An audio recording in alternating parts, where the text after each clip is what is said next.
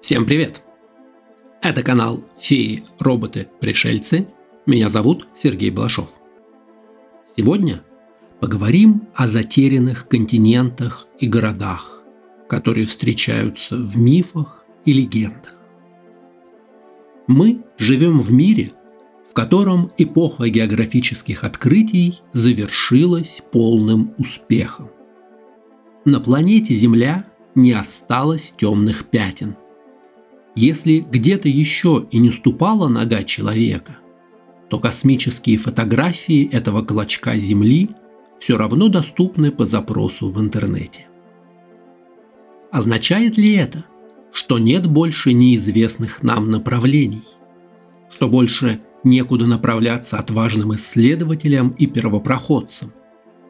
Большинство людей предпочитают верить, что это не так. Сегодня – мы поговорим о мифических потерянных или скрытых континентах – Атлантиде, Лемурии и других.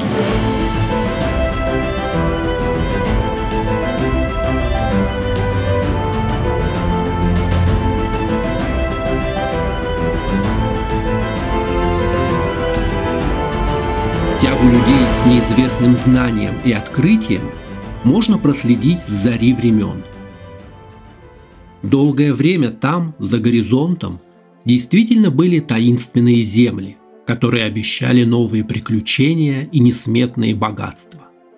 Возможно, именно поэтому столько людей сейчас готовы искать Атлантиду. Не просто как затонувший остров, но как источник давно потерянных знаний и откровений. Для кого-то Атлантида – такое же место мечты, как Средиземье Толкина – или обитаемые планеты за пределами Солнечной системы. Для кого-то это символ, что в нашем мире еще осталось куда стремиться и где можно достичь небывалого успеха. Как испанцы в поисках Эльдорадо гнались в первую очередь за золотом. В истории есть несколько случаев, когда авантюристам действительно удалось найти то, что весь остальной мир считал выдумкой. Самый яркий пример – это Троя, которую раскопал Генрих Шлиман, хотя все были уверены, что такого города не существовало, и это не более чем выдуманная Гомером сказка. Археолог-самоучка продолжал раскопки и действительно нашел следы античного города. Конечно, сейчас мы знаем, что в процессе раскопок он разрушил культурных артефактов намного больше, чем нашел. Но тем не менее, он сделал самое главное. Доказал, что Троя существовала, а значит открыл дорогу для новых поисков других людей. Перечень потерянных городов и континентов, конечно же, начнем с Атлантиды, название которой стало нарицательным, символом некой древней и невообразимо могущественной цивилизации, навсегда скрытой в пучине моря. Современные представления об Атлантиде очень не похожи на то, с чего начиналась эта история. Но, может быть, так и должно быть. И тогда, и сейчас Атлантида – это в первую очередь аллегория, а не просто древний город. Впервые Атлантиду упомянул древнегреческий философ Платон в своих диалогах об устройстве государства. Стоит объяснить, что Платон не был историком, он был философом, размышлял об устройстве общества. Описанное им устройство Атлантиды – это пример справедливого и высокоразвитого общества, которое в результате ошибок и неверных действий своих жителей – пришло в упадок и навлекло на себя гнев богов. У Платона не было цели дать нам точные координаты Атлантиды или детальное описание ее географии. В своем диалоге он рассказывает, что происходили эти события 9 тысяч лет назад относительно Платона, то есть для нас это 11 тысяч лет назад. А саму историю он услышал в пересказе древнеегипетских жрецов, которые передавали ее из поколения в поколение. Рассказ Платона призван не сохранить знания о ранее существовавшем обществе, а объяснить, что это общество сделало неверно. Стоит подчеркнуть, что Платон – единственный наш источник, который что-либо говорит об Атлантиде. Ни в египетских, ни в других греческих источниках ничего больше нет о такой исчезнувшей цивилизации, нет ни других археологических свидетельств среди хорошо изученных раскопок в этой части света. Еще одно важное замечание. Даже у Платона в первоисточнике ничего не сказано про какие-либо сверхъестественные знания атлантов. Их общество описывается как продвинутое и развитое, но не превосходящее те же Афины, с которыми соперничала Атлантида. То есть ни летающих по небу кораблей, ни телепортации, ни боевых роботов с лазерами Платон нам не описывает. Собственно, вопрос о существовании и координатах Атлантиды после заката античного мира был забыт на целую тысячу лет, и в следующий раз про Атлантиду вспомнили только в XVI веке. Во времена великих географических открытий оказалось, что в Атлантическом океане действительно есть новые земли, населенные невиданными ранее людьми. Современных исследователей Атлантиды можно условно разделить на три группы. Сторонники научного подхода, псевдонаучного и оккультного. Сторонники науки пытаются объяснить легенду об Атлантиде с точки зрения имеющихся фактов. Они стараются объяснить историю Платона, связать ее с реально случившимися катастрофами в древнем мире. Хотя Атлантида в рассказе Платона скорее всего была вымыслом, многие уверены, что он использовал как основу реально существующую легенду. Самая простая версия заключается в том, что легенда об Атлантиде выросла из историй о минойской цивилизации. Она процветала во времена Бронзового века на острове Крит и на островах Игейского моря. За две тысячи лет до нашей эры ее представители строили сложные города с пресноводными акведуками и канализацией. Причем эти города были сосредоточены вокруг впечатляющих дворцовых сооружений. Их влияние в виде архитектуры, алфавита, технологий, искусства и торговых путей ощущалось по всему Средиземноморью, но особенно в Греции. Не совсем ясно, почему они пришли в упадок, но самая популярная гипотеза заключается в том, что извержение вулкана Санторин в 1600 году до нашей эры разрушило одно из крупнейших поселений, и последствия этого – ощущались на Крите, который впоследствии был завоеван микенцами. Другим кандидатом на роль Атлантиды является остров Тира в Эгейском море, где две с половиной тысячи лет назад существовал город-государство, сильно превосходящий по культуре своих соседей. Город тоже был уничтожен извержением вулкана, при котором кратер вулкана провалился – и вся центральная часть острова ушла под воду. Однако есть и другие объяснения, когда легенду Атлантиды связывают с катастрофами в иных частях света. Теории о происхождении Атлантиды весьма разнообразны и включают в себя версии от островов в Средиземном море до континентов Северной и Южной Америки. Некоторые исследователи Атлантиды помещают погибшую цивилизацию в Северное море, недалеко от Швеции, к берегам Африки или даже Индонезии.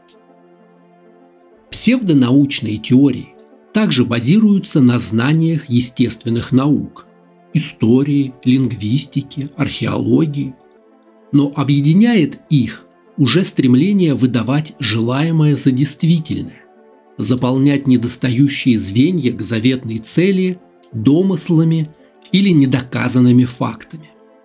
Сюда можно отнести многочисленные попытки расшифровать Минойское линейное письмо, когда люди, действительно посвятившие этому жизнь, прочли в надписях о существовании Атлантиды как родины древних славян, нашли подтверждение инопланетных контактов. Это также поспешные выводы, связанные с похожими друг на друга артефактами из разных частей света, когда пирамиды в Египте и Центральной Америке объясняются тем, что и те, и другие получили чертежи от древних атлантов. И, наконец, оккультные исследователи Атлантиды. Они не загоняют себя в рамки никаких научных дисциплин. Здесь можно найти самый широкий спектр версий, от ссылок на Атлантиду в священном писании до обсуждения древних космических технологий – о гибели цивилизации в результате атомной войны между атлантами и древними ариями, описание золотого века человечества, жившего в мире с бисексуальными морскими амфибиями. И что угодно еще. Наверное, не стоит объяснять, что все такие широкие интерпретации уже совсем не похожи на то, что было описано Платоном. Здесь, помимо Атлантиды, предшественницы культуры Египта и Майя, в ход идут версии о Гиперборее, прародине европейцев и азиатов, Лемурии, родине африканских культур и низших каст Индии. Более поздние авторы добавили в эту смесь инопланетян. Следующий мистический потерянный континент называется Лемурия, и его происхождением – мы обязаны научным гипотезам XVIII века.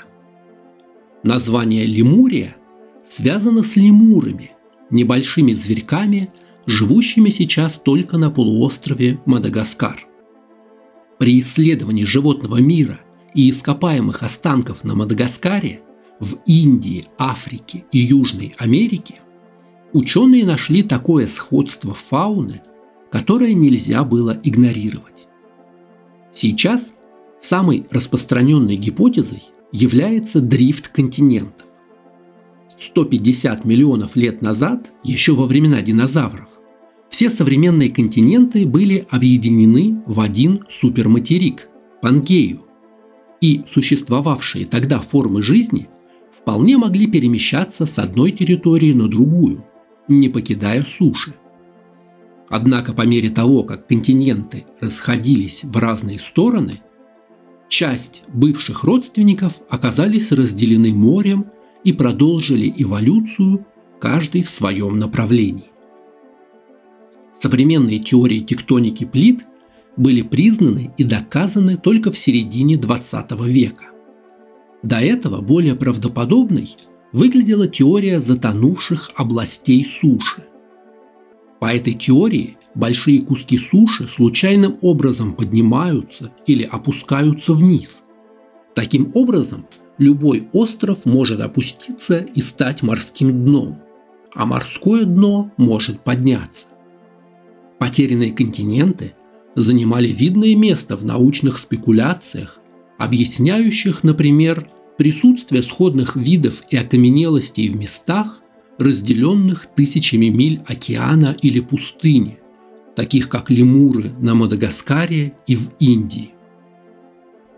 Для того, чтобы объяснить, как один и тот же вид древних животных преодолел путь по морю с Мадагаскара до Азии, пришлось прибегнуть к существованию некого затонувшего сухопутного моста, который в древности объединял эти земли.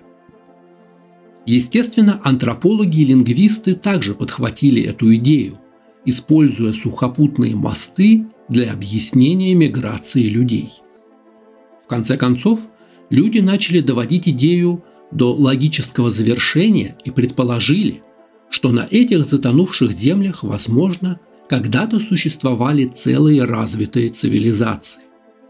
Эта идея была чрезвычайно популярна в начале 20 века – не только среди мистиков, но и среди ученых. Сам Фридрих Энгельс предположил, что высокоразвитый вид человекообразных обезьян мог обитать на затонувшем материке в Индийском океане. Несмотря на то, что в научной среде гипотеза о сухопутных мостах не получила подтверждения, Эта идея очень понравилась оккультистам. В частности, про нее рассказывала знаменитая оккультист Елена Блаватская. Она и ее ученики развили историю Лемурии как рассказ о прародине одной из древних рас человечества, огромного роста, с четырьмя руками и третьим глазом. Лемурийцы были гермафродитами и откладывали яйца. Ученик Блаватской получил откровение, что разумные жители Венеры научили лемурийцев добыче огня, сельскому хозяйству и другим ремеслам, а также поделились с ними тайной индивидуального бессмертия и реинкарнации. К концу мезозойской эры часть Лемурии стала уходить под воду.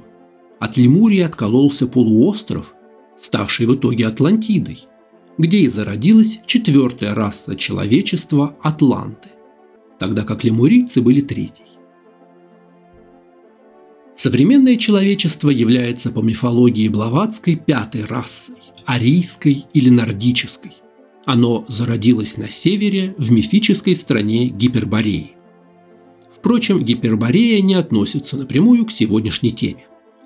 Добавлю только, что сегодня эти идеи сильно дискредитированы тем, что их поклонниками были такие личности, как Генрих Гиммлер и Адольф Гитлер.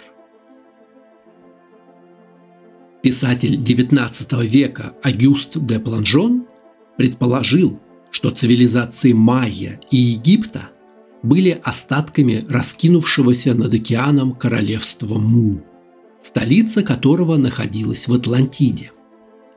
Название появилось из-за ошибочной интерпретации рукописи Майя, в которой якобы говорилось про земли на западе, в Атлантическом океане.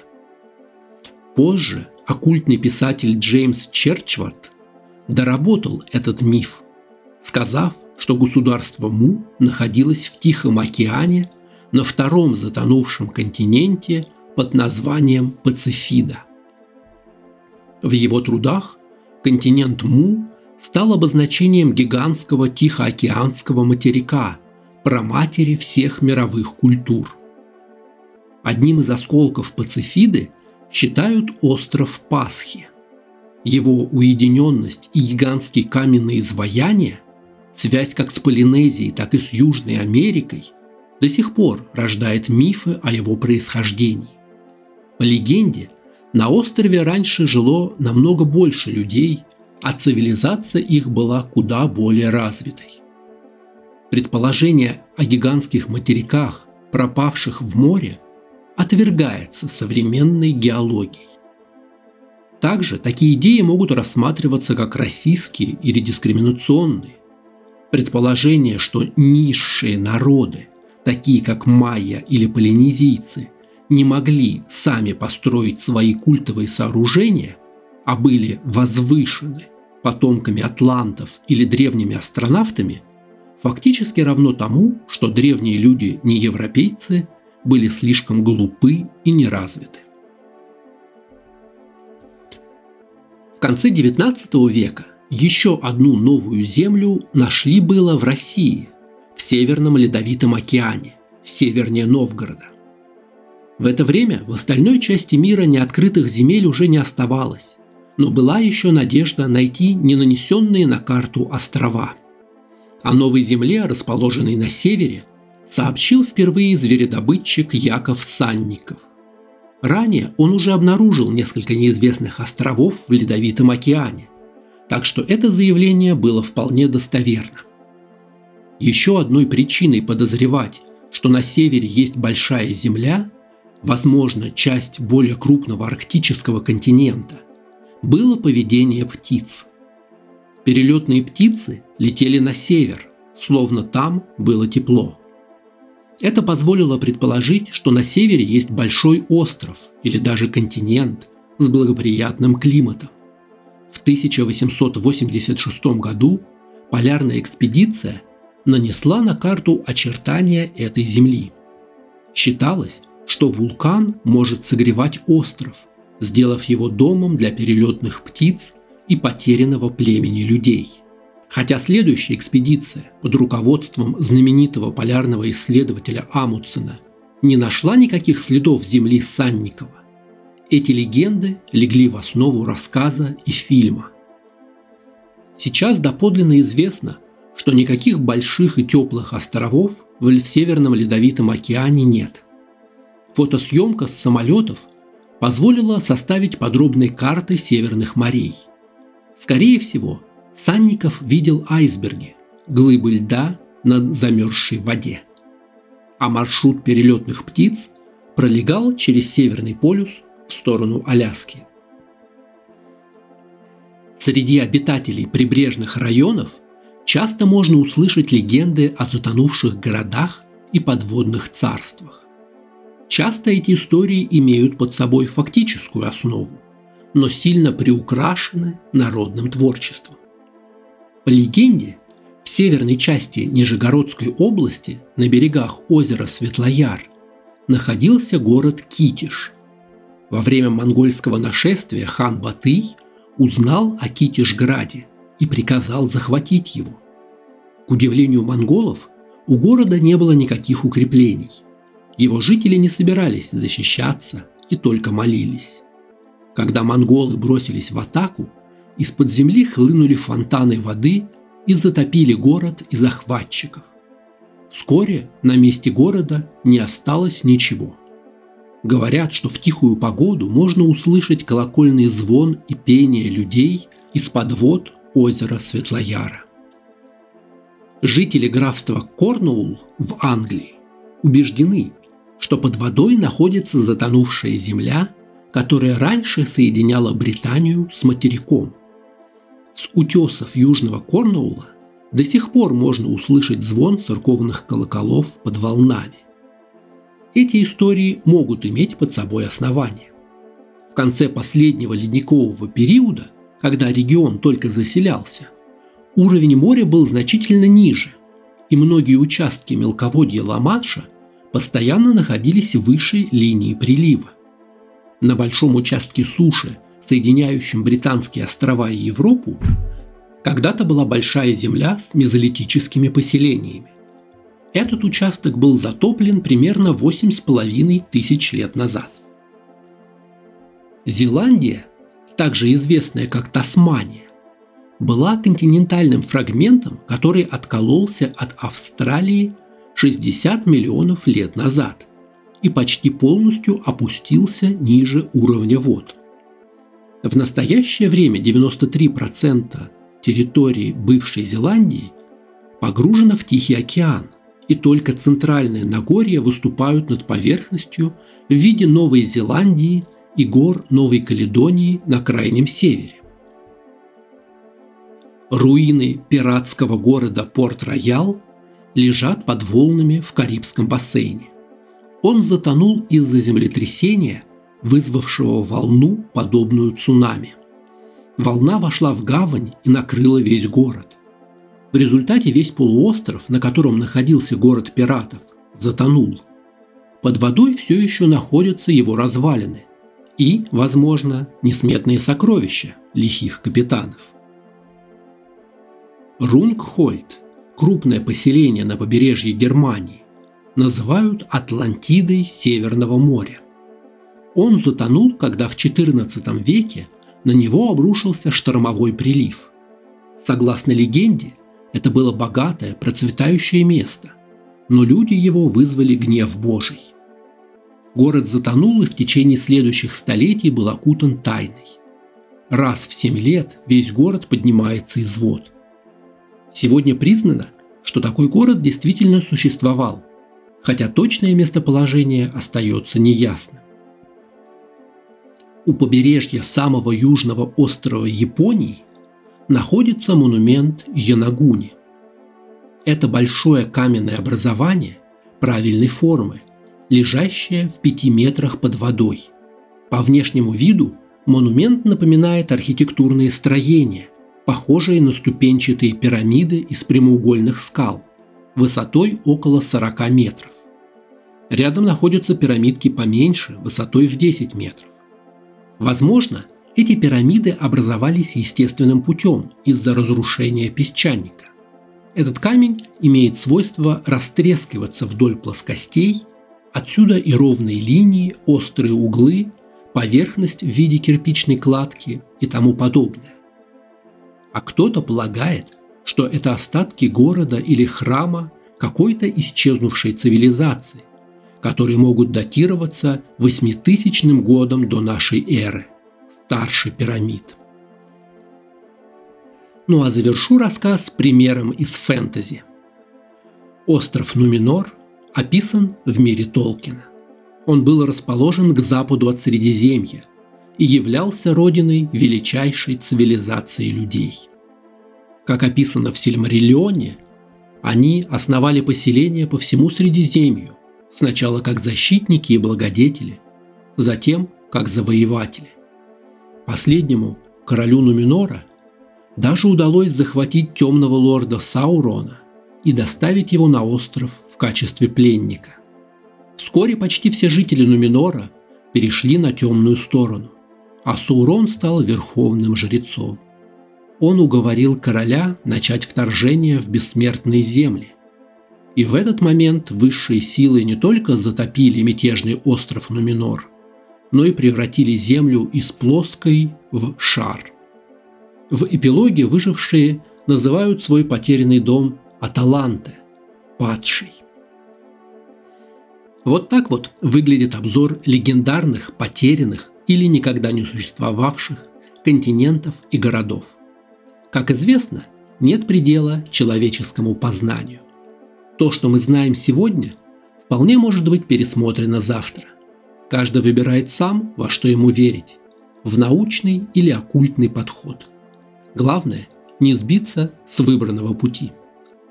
А что бы вы хотели найти в Атлантиде – Напишите в комментариях. Спасибо, что слушали.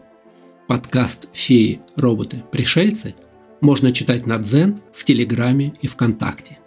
Аудиоверсию слушайте на Яндекс подкастах, Google подкастах, Apple подкастах и в вашем любимом плеере подкастов. Видеоверсию смотрите на YouTube и Рутуб. Не забудьте подписаться на канал, оставить комментарии и оценки. Скоро увидимся!